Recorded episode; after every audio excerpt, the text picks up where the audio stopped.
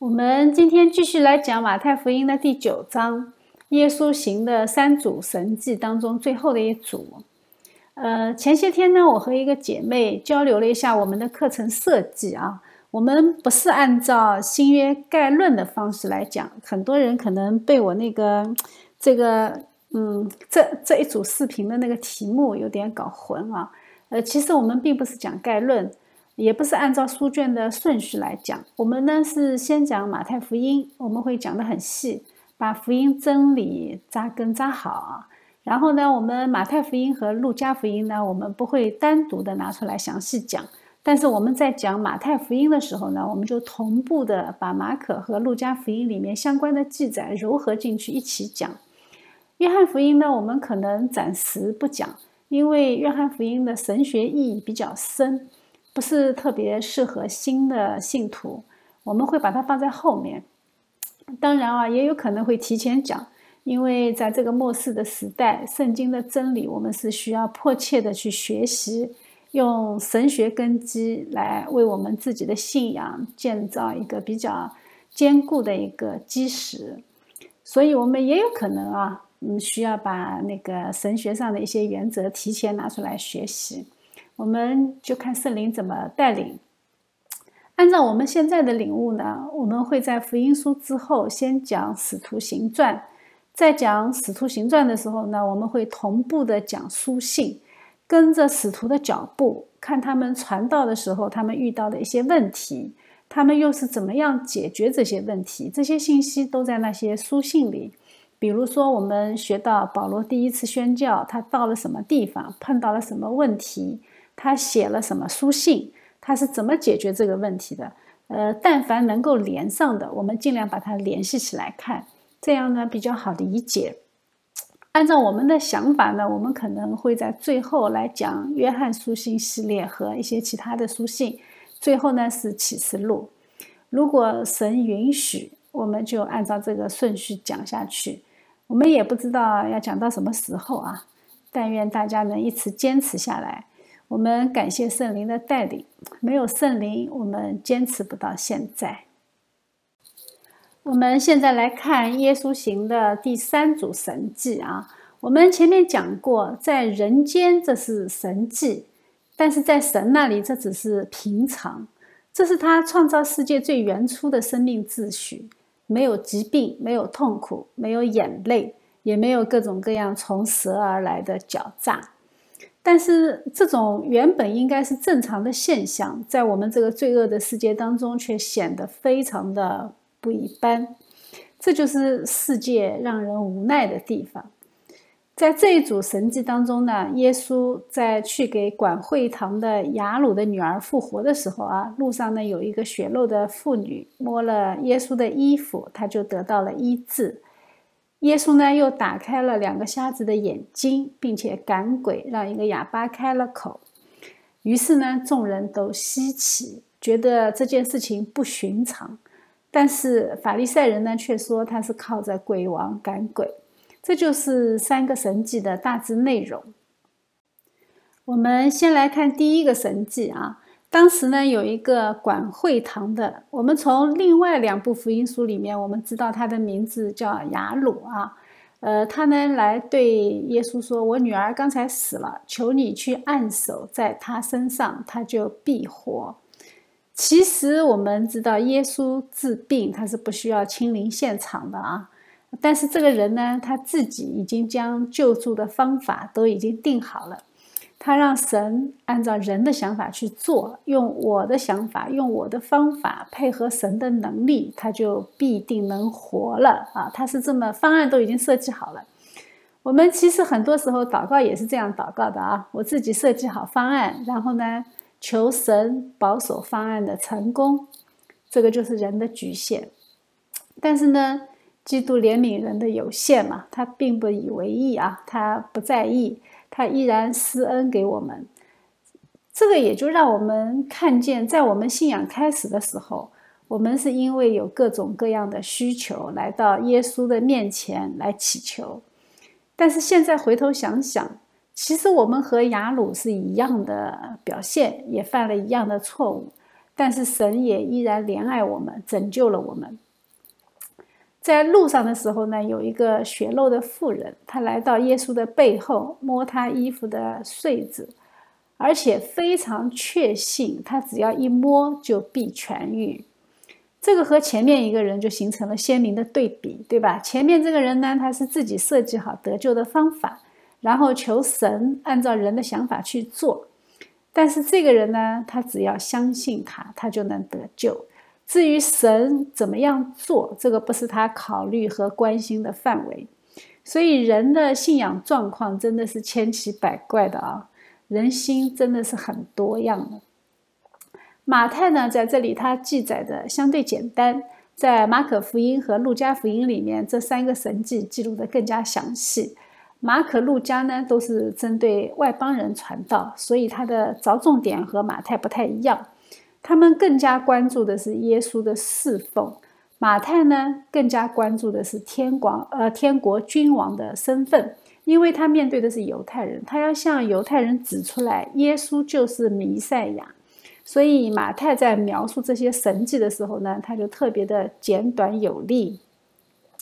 这个呢，就和前面一个人形成了一个鲜明的对比啊，就是，呃，雅鲁呢是自己设计好得救的方法，求神按照人的想法来做。这个呢是只要相信他，他就能得救。至于神如何行事，不是他考虑和关心的范围。这两件事情是交叉发生的，也可以说是同时发生的。因为耶稣在去雅鲁家的路上，这个血肉的女人摸了他。这个女人她在犹太群体当中，她是不能进圣殿的，他是被排除在圣洁团体之外的。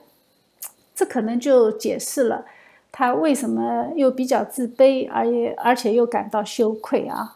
呃，毕竟这个不是什么光彩的事情，所以我偷偷的治好就完了。他也不想声张。在马可福音里面记载这个事件的时候呢，他说到耶稣感觉身上有能力出去。就转身问谁摸我？那神怎么会不知道这是怎么回事呢？神怎么会不知道谁摸他呢？对吧？但是神用这句问话带领这个女人对自己的真实境况敞开。你不愿意谈论，其实就是你心里还封闭着啊。路加福音里面说，他说在耶稣的问话之下，他就把事情当着众人的面说了出来。这可能就是耶稣对他心灵上的医治。学心理学的人都知道，当一个人他愿意在众人面前谈论这件事情的时候，他心里的那一道坎其实已经过去了。门徒不知道啊，门徒还说：“哎呀，这么多人挤你，你居然还这么问？那摸你的人可多了，对吧？”这个对话也是挺有意思的，说明摸着耶稣的人很多。但是得着耶稣能力的，却只有这个对耶稣很有信心的患了血漏的妇人，而且还是一个单向的通道，好像神的能力就这么敞开着，我们凭着信心就能支取。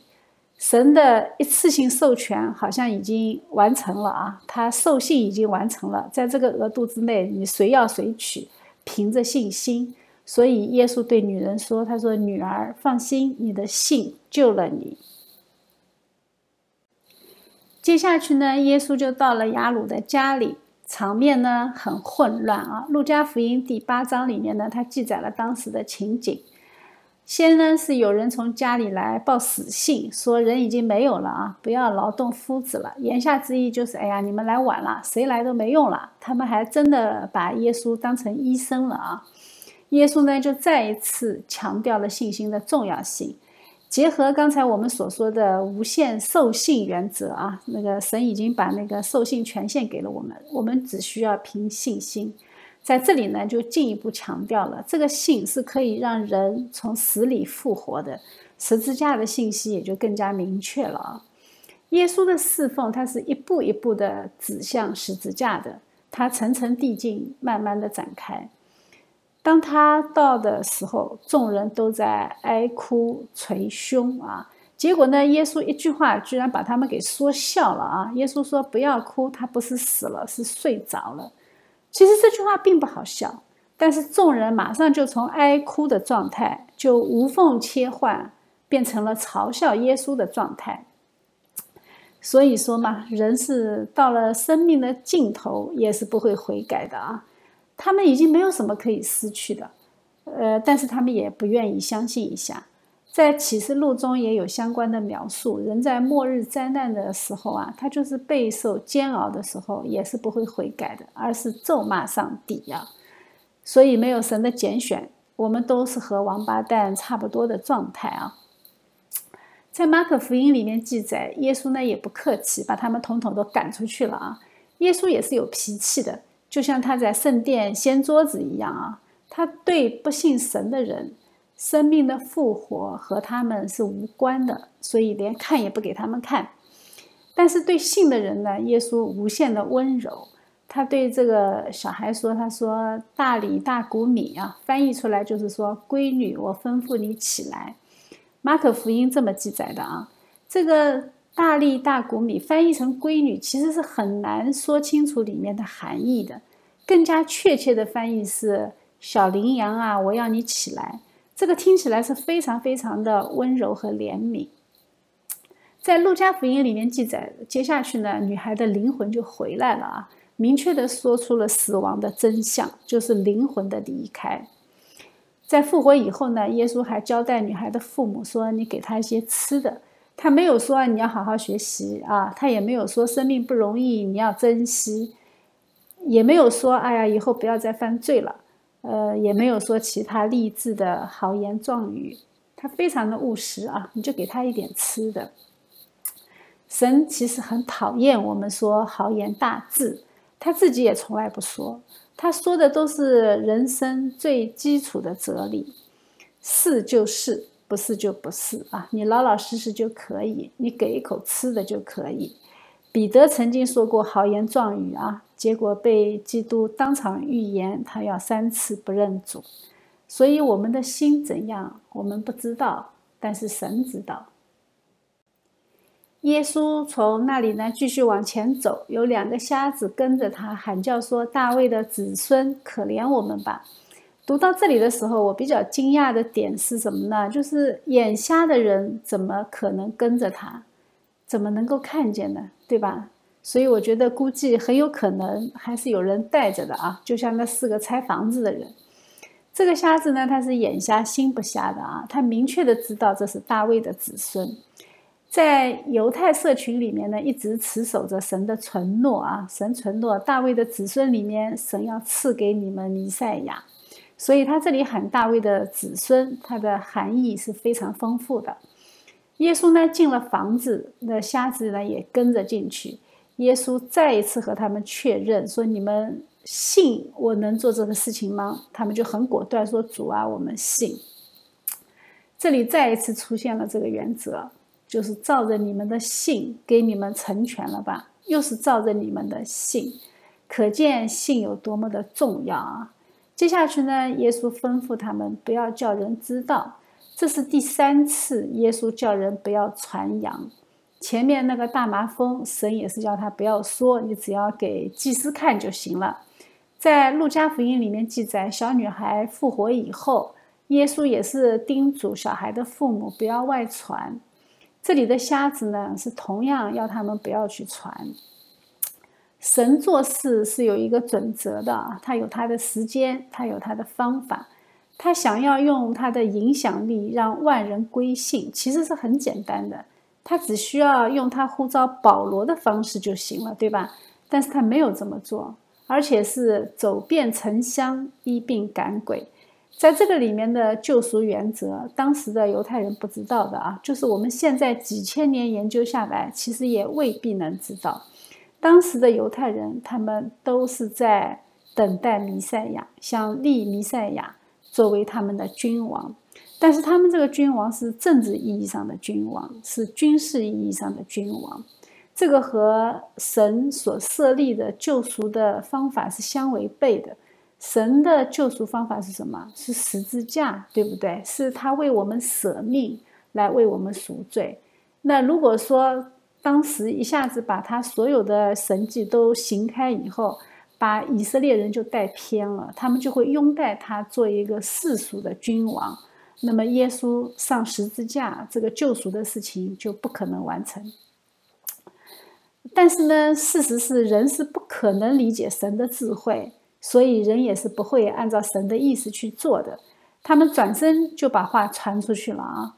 人不会按照神的计划行事，这也就解释了为什么神不使用一个人来向世人传讲救赎的道理。因为人不会按照神的意思去传，传歪是分分钟的事情，所以我们都是有罪的人，是不完全的人。所以神要选择一个民族，用一个民族的历史和命运来启示他的救赎。因为任何一个单个的个体的人，他都不可能将神的旨意传讲得很清楚。所以，任何从一个人而来的信仰，我们都知道那个是伪信仰。耶稣的名声太大了，都把他们都把耶稣的名声都传出去了，所以慕名而来的人就很多。他们出去的时候呢，又有人将一个鬼妇的哑巴带到了耶稣的面前，鬼就被赶出去了。众人就很稀奇，众人稀奇是因为在以色列中从来没有见过这样的事，所以呢，我们也不要太过兴奋啊，觉得这么多人对神感兴趣。其实不是的啊，他们只是爱看热闹。围观群众里面只有一小部分人，他们最终会跟随主。大部分人呢是毫无原则的围观群众啊。我们后来就会知道，他们前几天还在喊何塞纳何塞纳啊，过两天就跟着法利赛人喊定死他定死他，同一波人啊。所以别人喊杀我喊杀，一点都不会落下。这个是永远的大多数。别人的骑士是骑马啊，以色列人的骑士是骑墙，呃，骑墙派嘛，在哪里都是很受欢迎的。那相对于这些骑墙派骑士，法利赛人的态度更加鲜明啊，他们非常的不屑，就说耶稣是靠着鬼王赶鬼。在马可福音里面呢，耶稣关于鬼王赶鬼的事情做了一番讲解。他提出了一个逻辑错误啊，就是撒旦怎么可能赶出撒旦呢？这个逻辑错误是不是太明显了？一国自相纷争，那国就站立不住啊！耶稣就这么说，所以撒旦自相攻打纷争，他就站立不住，必要灭亡。我们在现实世界当中看到属撒旦的，其实都非常的团结。他们可以在一切私欲的事情上有纷争，但是他们在反对神这件事情上，他们是高度的统一，也是高度的团结。我们在法国大革命当中就看到这个光景，各个党派可以说是吵得不可开交啊，互相砍头，但是在反对神这件事情上，他们高度统一。现在的西方社会，我们也能看到这样这样的景象啊。那个，比如说女权主义，他把呃把女权推到至高无上的地步，但是他们却呃和穆斯林团结起来，不要嫉妒。那穆斯林是把女人裹成粽子一样的，对吧？那华尔街精英和那些领福利的底层民众，他们也是联合起来反对基督信仰。有一些反战分子和军火集团联合起来反对神。你说反战的人和卖军火的人，他们怎么联合得起来呢？对不对？我们还看到环保主义者和出行都开私人飞机的精英阶层，他们也是联合起来了啊。所以，撒旦在反对神这件事情上从来就没有分裂过，说明这个背后的势力是高度统一的。他们只是表现形式各有不同，你看明白这一点，不管他们套什么马甲，我们都能够从他们结的果子上认出他们来。他为什么要有这么多呃不同的表现形式呢？因为人的欲望、人的想法、人的理性是多样化的，所以撒旦呢就投其所好。呃，你崇尚女权，对不对？哎，那我就把这个女权主义发展到顶峰。最后让他来反对神所设立的秩序，他一切都是来用用撒旦的诡计来满足我们个人的私欲，所以我们要非常非常的警醒。我们个人的骄傲在撒旦面前是完全站立不住的，一定会呃上他的当了，我们斗不过撒旦。如果没有基督，没有圣灵，我们是分分钟败下阵来。相反呢，我们在信徒的身上，我们倒是经常看到各种各样的分散秩序啊。你想要团结还是挺难的，说明魔鬼真的是无处不在，我们不能上当啊。在今天的这三个神迹里面呢，我们看到人请求神的帮助的时候，他有三种状态。一个呢是呃正经八百的来求啊，连拯救的方案都设计好了，呃，真可谓是细致认真。面对这种人，神并没有说什么，呃，反而是充满了恩典。还有一种呢，是默默的摸一下就走，呃，就是你们不要注意我啊，我只需要恩典，我只需要医治，你们什么都不要来关注我。这种信仰状态，其实我们蛮多见的啊。我们经常看到有些信徒，哎呀，祷告可以，但是不要被人看见啊，我自己关起来祷告。受洗也可以，但是不要让别人知道。甚至有些人他受了洗，他连家里人都不知道，他不会让任何家里人知道。这种人呢，灵魂一定是在哪一个地方正在漏血啊！耶稣就引导他说：“你要把自己的软弱说出来，你只有真实的面对自己，你才能真正的面对神，因为神什么都知道。我们这样藏着掖着是没有丝毫的意义的。”还有一种呢，是喊着啊，哭着喊着来求神，因为绝望嘛，没有办法了嘛，什么都看不见了嘛。那看不见的人，这个世界就和他没什么关系了，对不对？我们就会看到身处绝境中的人，身在绝望中的人，他们对救恩的渴望是很热切的。呃，我说一件很有意思的事情啊，呃，有一个慕道友。因为财政呃陷入了一些困境，所以他就来教会寻求神。大家听了以后呢，就觉得哎呀，他的困境确实挺艰难，所以大家呢就切切的为他祷告。他其实很不满意，他说：“你们这样不算帮助人，你们还不如直接给我五十万。”但是有一个生癌症的病人，我们每一次问他你需要什么帮助，他都很认真的说。你们帮我祷告吧，我需要你们为我祷告。所以，当愿意像喊出来的那种渴望是真正的渴望，面对这种愿意喊的人，耶稣亲自的带领他们来端正信仰的态度。你们是不是真的信？如果是，就一定能成。所以我刚才举的这两个例子，就是说，在慕道友，在那些信仰之外的人。他们眼里的帮助和我们真正有信仰的人的帮助是不一样的。我们有信仰的人帮助知道神是一切的帮助，所以我们最终的，嗯，最终的求助方向、求助对象是神。呃，所以这一段的记载啊，就说明了一个事实，就是我们每一个人都带着我们各自对神不同的理解。带着我们各种不同的欲望，也带着各种不同深度的思考，带着各种不同的生活背景，来到主的面前。但是耶稣基督呢？他统统都接纳，他归正，他带领，他引导，但是他都接纳。这就是我们的神。我们从第八章、第九章这两章的经文里面呢，我们看到耶稣的能力是没有极限的。他让死人复活，他给予生命，这个呢就回应了创世纪里面耶和华神他用泥土创造人，复活是第二次的创造，是罪人死亡之后的重新的再造。这个呢也是重新在罪人中间给予生命的神。在这样的神面前，我们人会有三种选择啊。第一种呢，就像那个文士一样，直接跟随主，哪怕耶稣说他一无所有，哪怕耶稣说他居无定所。我们在人类历史上看到历代的圣徒都是用这种方式在跟随基督，他们出发就从来没想过回家，他们就像种子一样，落在哪里就在哪里生根开花，结出果子。传道的脚步响应神的呼召，一无所有，但是却永不停歇。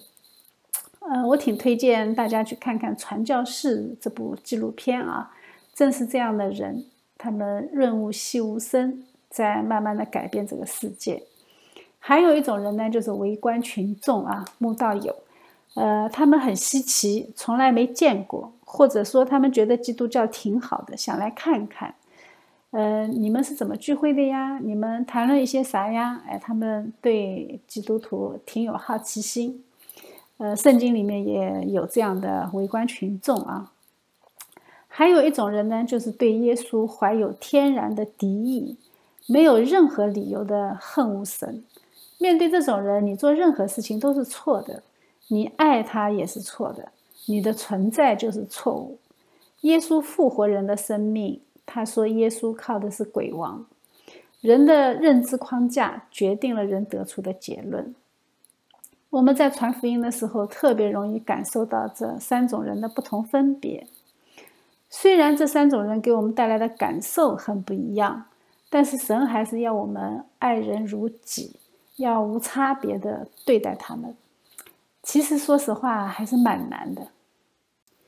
接下去呢，本着完全接纳的救恩原则，耶稣就走遍城乡啊，在各个会堂里面教训人。他是先宣讲天国的福音，然后呢，再医治各样的病症。这个是有先后秩序的啊，福音为优先。医治这些都是为福音工作做辅助工作的。我们现在很多的属灵团体，他们只做慈善，不做福音啊，这种就很容易失去信仰的焦点，最后落入魔鬼的圈套，最后会陷入到福利主义的这种自以为意的概念里面去。接下去呢，耶稣看见许多的人，就怜悯他们。因为他们困苦流离，如同羊没有牧人一般，这个是我们真实的生活状态。在神眼里啊，呃，没有神的时候，我们每天活的都不知道在干啥，呃，还活得特认真啊，认认真真的赚钱，认认真真的说谎，认认真真的互相伤害啊，最后认认真真的走向死亡。在神的眼里，我们是可怜的、没有生命的活死人。神于是对门徒说：“他说要收的庄稼多，做工的人少，你们当求庄稼的主打发工人出去收他的庄稼。所以祷告和神的差派这两者之间有一种奇妙的关联啊！庄稼多，工人少，当求这几个字就说明了我们的工作、我们的祷告和神国的施工是有相关性的。”打发人出去是神的工作，我们求庄稼的主是我们的工作，所以没有呼召不是从神而来的。但是神国是有数目的啊，我们知道神国的人数满了，末日才会来到。我们抓紧时间传福音，让世界早日恢复到神创造之初的样子，让新天新地早日降临。这个就是我们基督徒的使命。我们将这三堂课的内容结合起来看，我们来认识一下神的主权、神的怜悯和人的自由。神有完全的主权来呼召人，对吧？从这个三处的经文里面，我们都能够看到，神呼召人的时候，人是完全没有抵抗能力的啊！因为人是受造物，人是有主人的。当真正的主人发出呼召的时候，是没有人能够拒绝的。但是呢，神并没有用他的主权来强制我们信他，而是将信仰的回应这一部分交给我们。在他的那个“你跟从我来”这个命令上，他把我愿意这个选项留给了我们。呃，加大拉的人就选择了我不愿意，对吧？我们在生活中看到很多不愿意的人，但是神允许人自己选择。为的是什么呢？为的是他要的是金钱的自由的人，他让我们发自内心的愿意去跟随神，这个就叫自由。有自由的金钱才是真金钱，对吧？呃，你拿着枪，呃，顶在那里去结婚，这个不叫真爱啊，这叫绑架。神的怜悯才是我们自由的来源。如果他将我们造成一个靠上发条而走动的那种机器人，我们就不存在什么自由。所以，我们自由存在的前提是神的怜悯。而我们如果愿意将他恩赐给我们的自由来选择跟随他，选择去爱他，那这个才叫真爱，对吧？那神就是爱，在爱里没有惧怕。他不希望我们因为惧怕他而假装爱他，因为惧怕他而去敬畏他。他不希望我们这样。我们敬畏他，是因为他配得敬畏，他配得赞美。所以，我们呃，纵观基督教历史，在宗教改革的时候，神兴起许许多多的仆人啊，前赴后继几百年，不断的将神学向前推进。其中最为突出的两位仆人，就把这个信仰的真理展示给我们看。加尔文的神学体系，它强调的是神的主权。他的那个基督教要义啊，是从神的主权出发来论述的。那马丁路德呢，他讲的就是人的责任、人的使命和人的激情。人的责任是因信称义，是回应神的呼召，说我愿意。至于这两者之间怎么协调呢？我觉得这是神的奥秘啊，这也是我们信仰的难点。整本圣经都在说这个啊，呃，特别是新约圣经，所以我们以后慢慢的学习。既然神赐给我们选择的自由，也给了我们说我愿意的自由，那也给了加大拉人让耶稣离开的自由。我们今天就趁这个机会来理解一下康德关于自由的认识啊。我们对自由的误解是触目惊心的。呃，通常人们会认为自由就是一个人按照自己的意愿想干什么干什么，毫无障碍的去获得自己想要的东西。大家都是这么理解的，对吧？那很少有人，呃，很少有人觉得好像这有什么不对啊。但是，呃，很有名的这位康德同学，他觉得这样是不对的。这个我们是需要来说道说道的啊。所以呢，康德对自由他有一个非常全面的论述。康德是我们的老熟人了，对吧？我们好几期的课程里面都提到过他。他这个人比较爱瞎琢磨啊，而且他琢磨的事情呢，恰恰是我们经常熟视无睹的事情。所以看他的书，呃，你会有一种醍醐灌顶的感觉。他最有名的三部关于理性的著作，是把我们最熟悉而又最陌生的理性剖析得很深，而且你越看就越觉得他的理论当中有很深的神学根基。他的论述里面呢，自由分为三种啊，一种是动物性自由，这个是跟随本能的自由，你想吃吃，想喝喝，想干嘛干嘛啊；还有一种呢是精神性的自由。又叫做是理性的自由，这个是反本能的啊。康德的观点呢，就是自由是本能需求的对立面。你基于本能的选择，将一个个体的人拉回到动物世界；而基于理性的选择，将人拉回到人的秩序范围之内。呃，归属性的自由，我们最后来讲啊。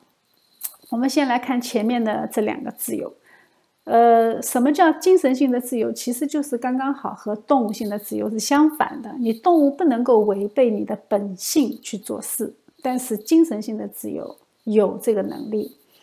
康德呢，他界定了动物和人的边界。动物和人的边界在哪里？不是直立行走，也不是使用工具。我们以前的课本里面都是这么教我们的啊。但是动物和人之间的边界就是自由。自由是区分人和动物的边界，动物它没有拒绝本能的自由，但是人有啊，人可以有另外一个层面的自由，就是精神的自由，就是拒绝本能的自由，就是我想不干什么就不干什么的自由。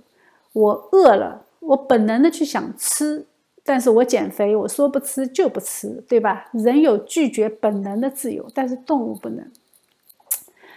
当康德靠着这个精神性的自由，把人从动物世界拉出来以后，那么动物意义由此成为人的意义的参照物。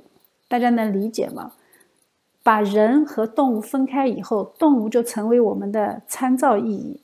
如果人类像动物一样的去追求快乐，去满足欲望，去回避痛苦，这就意味着人主动的把自己降低到了动物的层面。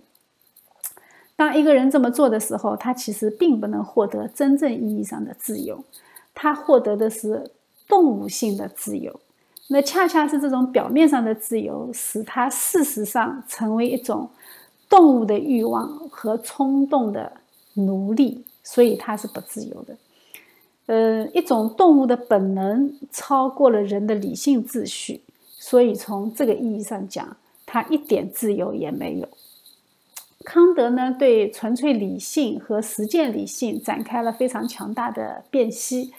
他认为，正是理性才让我们人类脱颖而出，让我们变得截然不同。它使我们区别于动物，并且高于其他动物，使我们每一个人终于成为一个理性的载体，而且不仅仅是欲望的肉身。所以，自由是本能需求的对立面，而不是跟着本能想干嘛就干嘛。康德呢，通过对理性的辨析，他把个体的人从动物世界拉出来了啊，那我们就不再是动物了。那么，拥有和动物本能不同的自由，这个就是我们人类理性范围之内的事情。这个概念是非常非常重要的。为什么？因为当自由是理性范围之内的事情，这就使自由可以被分析，可以被表达，也可以被追求。它如果仅仅是动物本能，你就没有谈不上分析了嘛，因为你必须这么做嘛，对不对？如果是动物本能，根本就不需要任何的讨论。所以，自由属于理性范围，那么自由就可以被分析、被表达、被追求，这个是前提。所以呢，康德就费了老大的劲儿来论述了这一点。我们呢，今天也花了一张 PPT 来先论述这一点。接下去，我们就可以来解释什么叫做自由。要更好的去理解自由，我们就先要了解一个概念，叫做他律。在亚当·斯密的那个《道德情操论》这本书里面呢，他说到，要构建一个道德体系，你必须要引入一个概念。这个概念是什么呢？就是叫做无偏差的旁观者。他这个无偏差的旁观者说的比较含蓄啊，其实就是指上帝。呃，亚当·斯密是有信仰的，但是他可能他的这本书，他面向的读者是呃没有信仰的，或者说信仰已经走偏的那些理性主义者，所以他说的比较含蓄。但是我们想想看嘛，谁是那个没有偏差的呢？谁能够做到没有偏差呢？那就是上帝了，对吧？那康德在展开他的道德论述的时候，他也是假设上帝的存在和灵魂的不死。他把这个叫做基于实践的设准，就是说，你一个道德体系，你需要展开论述的时候，你必须先假设上帝的存在。这个是这个是设准，就是我要设定一个准神。这两位思想家，他们都认为，人类要展开道德体系，必须要有一个参照系，要有一个他律。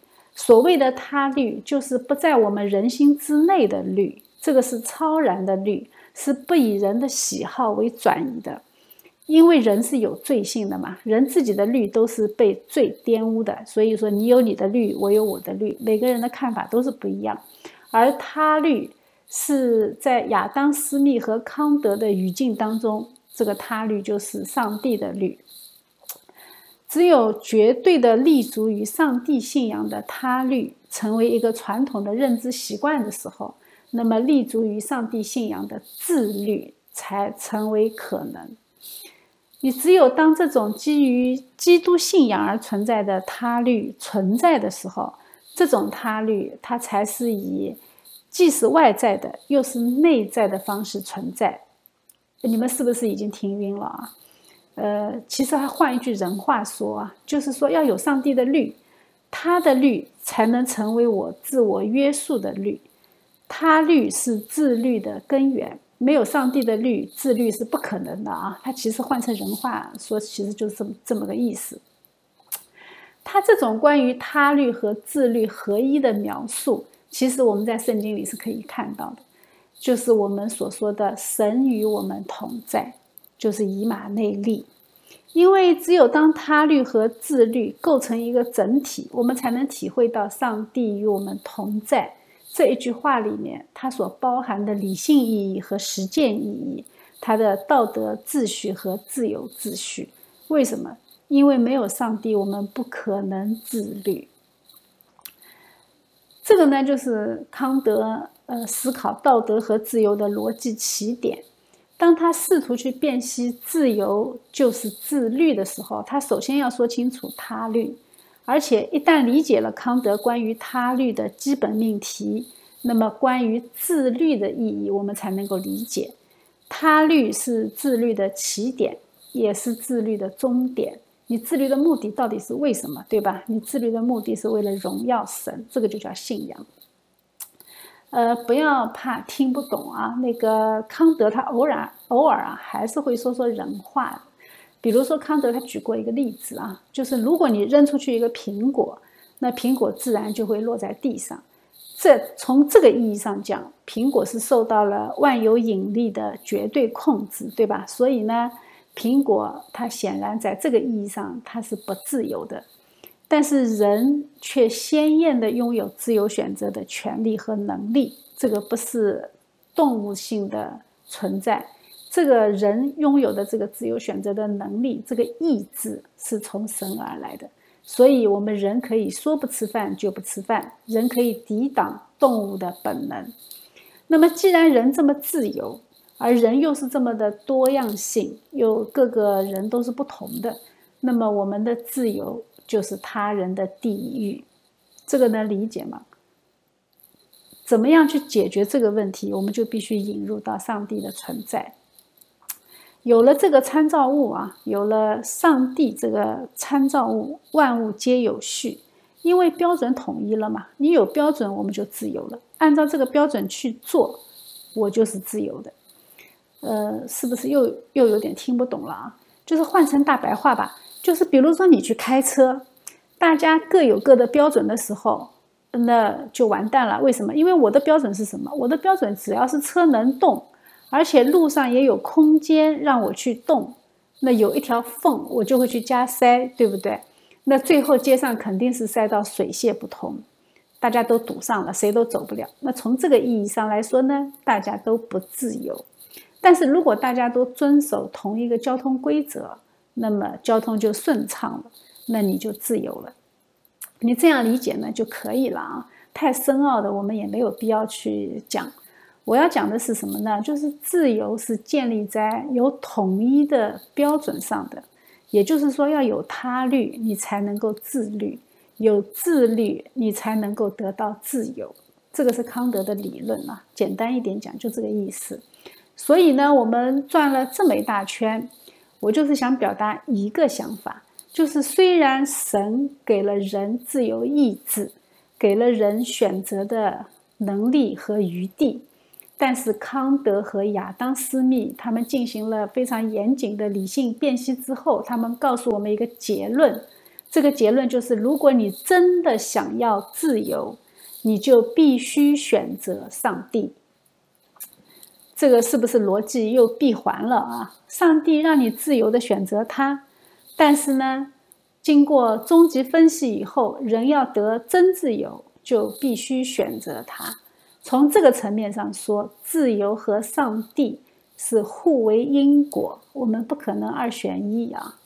这个是最简单的逻辑闭环，也是最高层次的逻辑闭环。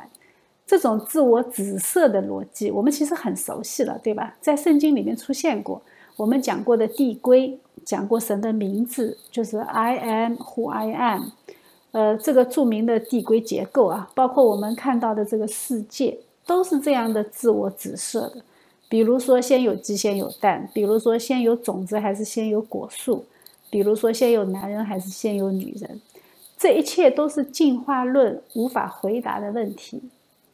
但是我们人很容易接受这种自我指涉的世界万象，但是却不能接受自我启示的神。